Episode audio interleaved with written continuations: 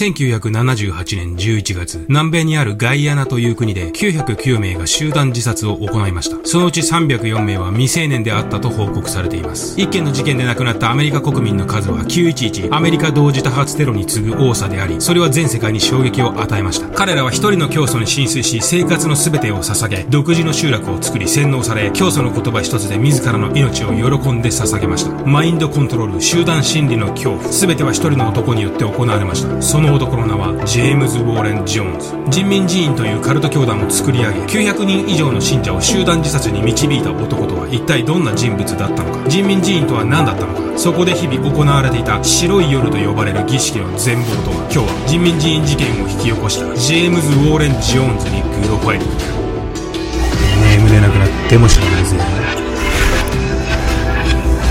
さて今日はジェームズ・ウォーレン・ジョーンズです彼は1950年代に人民寺院というカルト教団を立ち上げ自らの理想とする社会のために活動していた男です。ジョーンズの思想は人種間での差別の撤廃です。その思想自体は非常に素晴らしいし彼は初期の頃は本気でそういった思想を広める活動をしていました。しかし信者数が増加し人民寺院が財力を持ち政治的な権力を持ち始めると徐々に雲行きが怪しくなっていきます。そしてジョーンズは最終的には共産社会全てのものが平等で管理された社会を作り上げたいと考えるようになります。これらの思想は自由経済を前提とした資本主義と真っ向から対立するものになります。ジョーンズは自らの王国であるジョーンズタウンを南米に作り上げ、集団強行への道を突き進んでいきます。ジョーンズタウンでの生活、そこでは一体何が行われていたかの詳細はぜひ動画内で確認してみてください。それでは行ってみましょう。1931年5月13日、ジェームズ・ウォーレン・ジョーンズはアメリカ合衆国インディアナ州で生まれました。ジョーンズの父はアルコール中毒でしたが、彼を虐待していたなどの情報は確認できません。ジョーンズは読書が好きな少年でした。彼の愛読書はヒトラーや毛沢東など指導者の伝記物が多かったと言います。さらに彼は本に出てきた人物の強みや弱みを自分なりに分析して、こうしたら良かったのではないかなどシミュレーションを行っていたと言います。このように少年時代からすでにジョーンズはその将来を彷彿とさせる様子を見せていました。また友達が少ないジョーンズは人の心に強い影響力を及ぼす宗教というものの存在に興味を持つようになり、さらにジョーンズの父が関わっていた KKK の影響もあり、一定の思想を持った集合体という存在に惹かれていきます。KKK とは白色人種が有色人種より優れていることをその主張とするアメリカの秘密結社、クークラックスクランのことであり、ジョーンズの父は何らかの形で KKK に関わっていました。しかしジョーンズ自身の思想は KKK とは正反対であり、友達が少なく疎外感を常に感じていたジョーンズは、マイノリティであるアフリカンアメリカンの方に強いシンパシーを感じるようになります。父は白人主義。ジョーンズ自身は黒人でも白人でもなく分け隔てなく接する。すでに親子間にはそんな思想の違いがありました。そしてこの考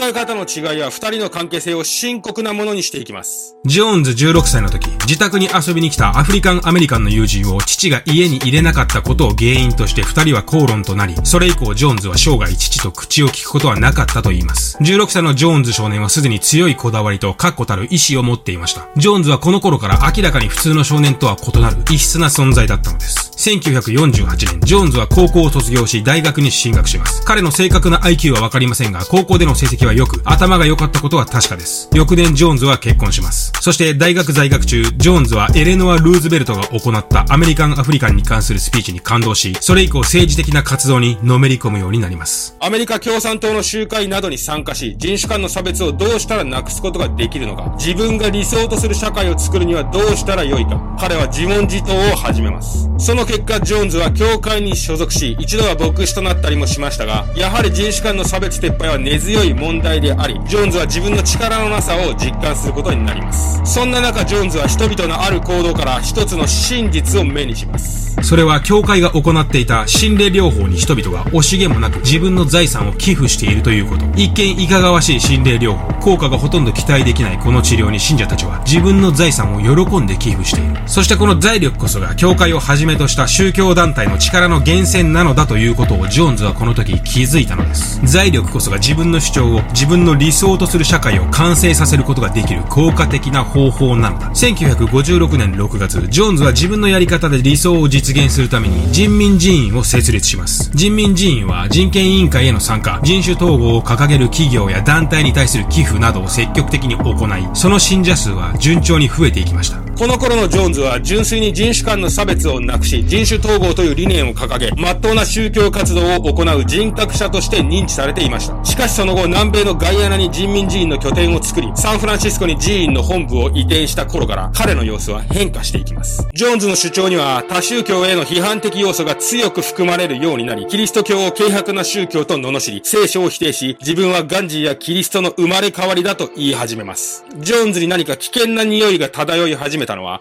この頃からでした。また、1970年に入ると、人民人はサンフランシスコ市長選で、その後の市長を強力にサポートし、その結果政治的に強い影響力を持つ存在となっていきます。人民人の影響力、財力、政治的権力はまさにこの時絶頂期を迎えていました。この時ジョーンズはマスコミや報道関係者はもちろん、財界、政界の重要人物とも直接会える地位にまで上り詰めます。もっとも絶頂を迎えた人民人の内部では少なからずその体制に対する不満も出始めていました。信者は財産のほとんどを人民寺院に寄付させられ、寺院に対してより大きな自己犠牲と貢献を求められました。自己犠牲をすればするほど理想を達成できる。信者たちはそう教えられていました。人民寺院が信者をマインドコントロールする方法は非常に巧妙でした。まだ入ったばかりの信者にはほとんど要求はしません。彼らの自由意志に任せて好きな時間に集会などに参加させる。そして新しい信者が人民寺院に費やす時間が徐々に増えてきたところで、寺院への貢献度を上げていきます。集会への参加時間を段階的に長くし、寺院への貢献度を高めるためだけに存在する無意味な作業をさせる。それは何だって構わない。寺院の掃除でも仲間内での人生相談でも構わない。大切なのは寺院のためにやっているという貴族意識を育むこと、コミュニティへの貴族意識を高めることが目的です。人は物事に対して自分が注いだ時間が長ければ長いほど、そのことをやめることができなくなります。今やめたら、これまで自分が注いだ時間が全て無駄になってしまう。自分の間違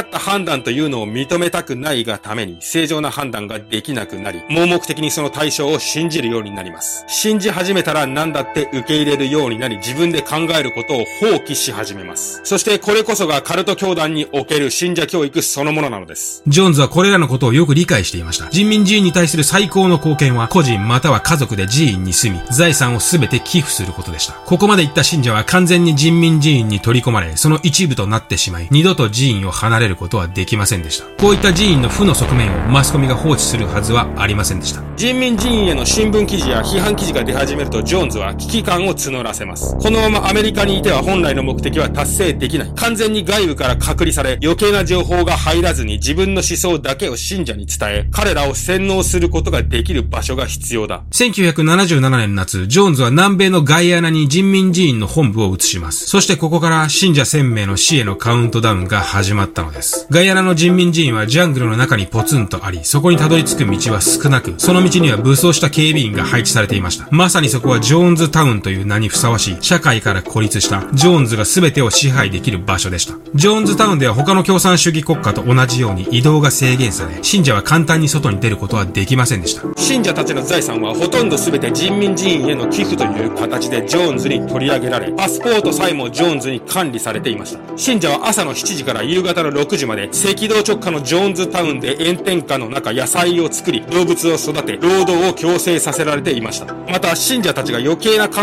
えを起こさないようにとの思惑から、脳の働きや神経を抑制する薬が信者たちには投与され続けていました。さらにジョーンズタウンでジョーンズはその教えの中で最も恐ろしい焦点という教えを熱心に解き始めました。それは、ジョーンズと信者が共に死ぬことにより、一緒に他の惑星へと行くことができ、そこでは最大の幸福が待っているというものでした。この焦点という教えは言うまでもなく、後の集団強行の拠り所となっています。また、ジョーンズは信者であればその性別を問わず関係を持ったと言います。ジョーンズは自分は異性愛者だと最後まで言い張っていましたが、正確にはバイセクシャルであったと考えられています。さらに、ジョーンズタウンでは何らかの問題を起こした信者に対しての罰も用意されていました。大人用の罰は、棺桶のような箱を用意し、そこに数日間閉じ込めるというもの。子供用の罰は、井戸の底で一晩過ごさせるというものでした。そして、人民寺院で行われた気候の中で、最も悪名の高いものは、白い夜と呼ばれる儀式でした。それは、集団自殺の練習であり、同時に教団への忠誠心を試すためのものでした。突然ジョーンズの一斉で、信者には今日が焦点の日だと告げられ、子供たちも含め、列に並び、紙コップの中に毒を注がれ、それを飲むように指示されます。見事飲むことができれば合格。反対に動揺したり、抵抗した者には罰が与えられました。もちろんこの時は毒など入っていないのですが、それでジョーンズは信者たちの忠誠心を確認していたのです。しかし、これほどまでの人権侵害や強制労働が長く続くわけもなく、一連の狂った儀式やジョーンズタウンでの生活の情報は、なんとかジョーンズタウンを脱出した信者たちの話により、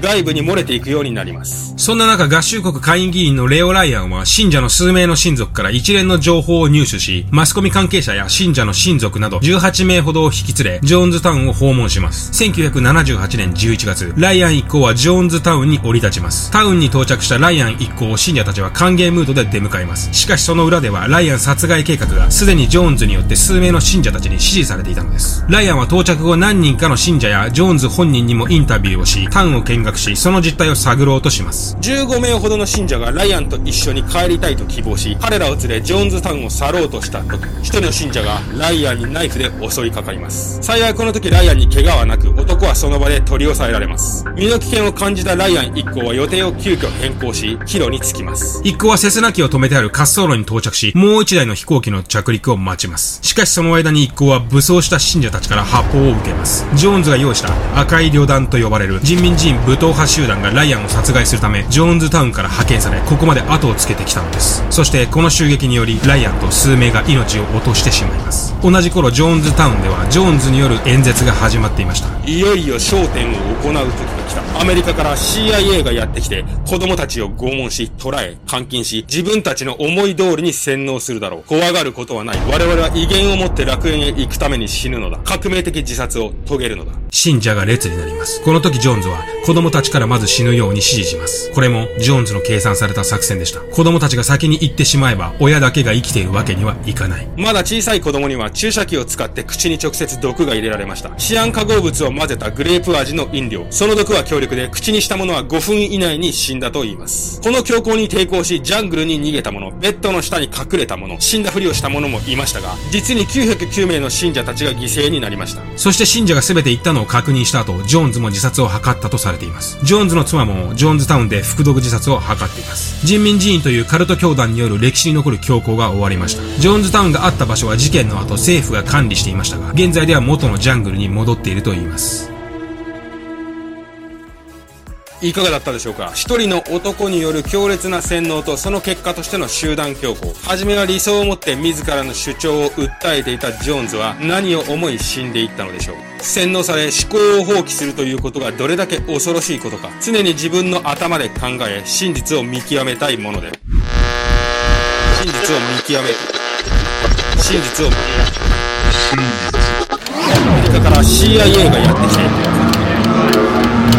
CIA のマインドコントロールプログラム彼が何者かに背後から操られ CIA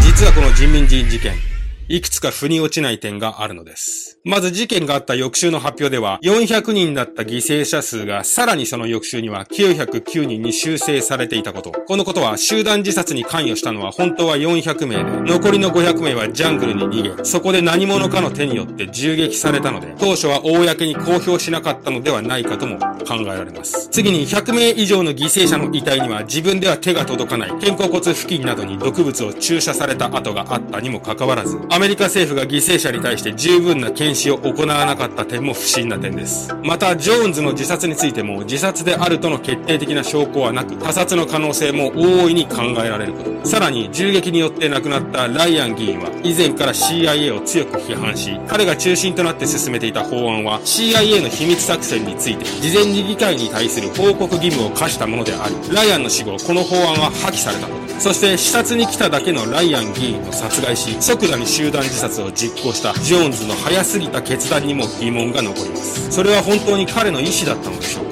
彼が何者かに背後から操られ、集団自殺を実行せざるを得ない状況だったとしたら、またこの事件の9日後、人民人員が選挙活動で強力に後押ししたあのサンフランシスコ市長が殺害されている点も偶然とは思えません。こういったいくつかの点を考え合わせると、導かれる答えは限られてきます。ジョーンズタウンは CIA の実験施設だったのではないか。CIA のマインドコントロールプログラムがそこでは行われていたのではないか。ガイアナに移転する前の人民寺院の規模の大きさに目をつけた CIA は、洗脳の人体実験施設としてジョーンズタウンを利用していたが、制御不能になったジョーンズタウンをジョーンズごとなかったことにしたのではないかとも考えられます。ジョーンズと CIA は裏で繋がっていて、工作員も信者としてジョーンズタウンに潜入し、その工作員たちが全てを仕組み、ライアン殺害を実行し、信者たちの大量殺人を行った可能性は十分に考えられるのではないか。この事件は本当にジョーンズが一人で仕掛けたことなのか。真実は今もう不明のままです。それでは今日はこの辺で。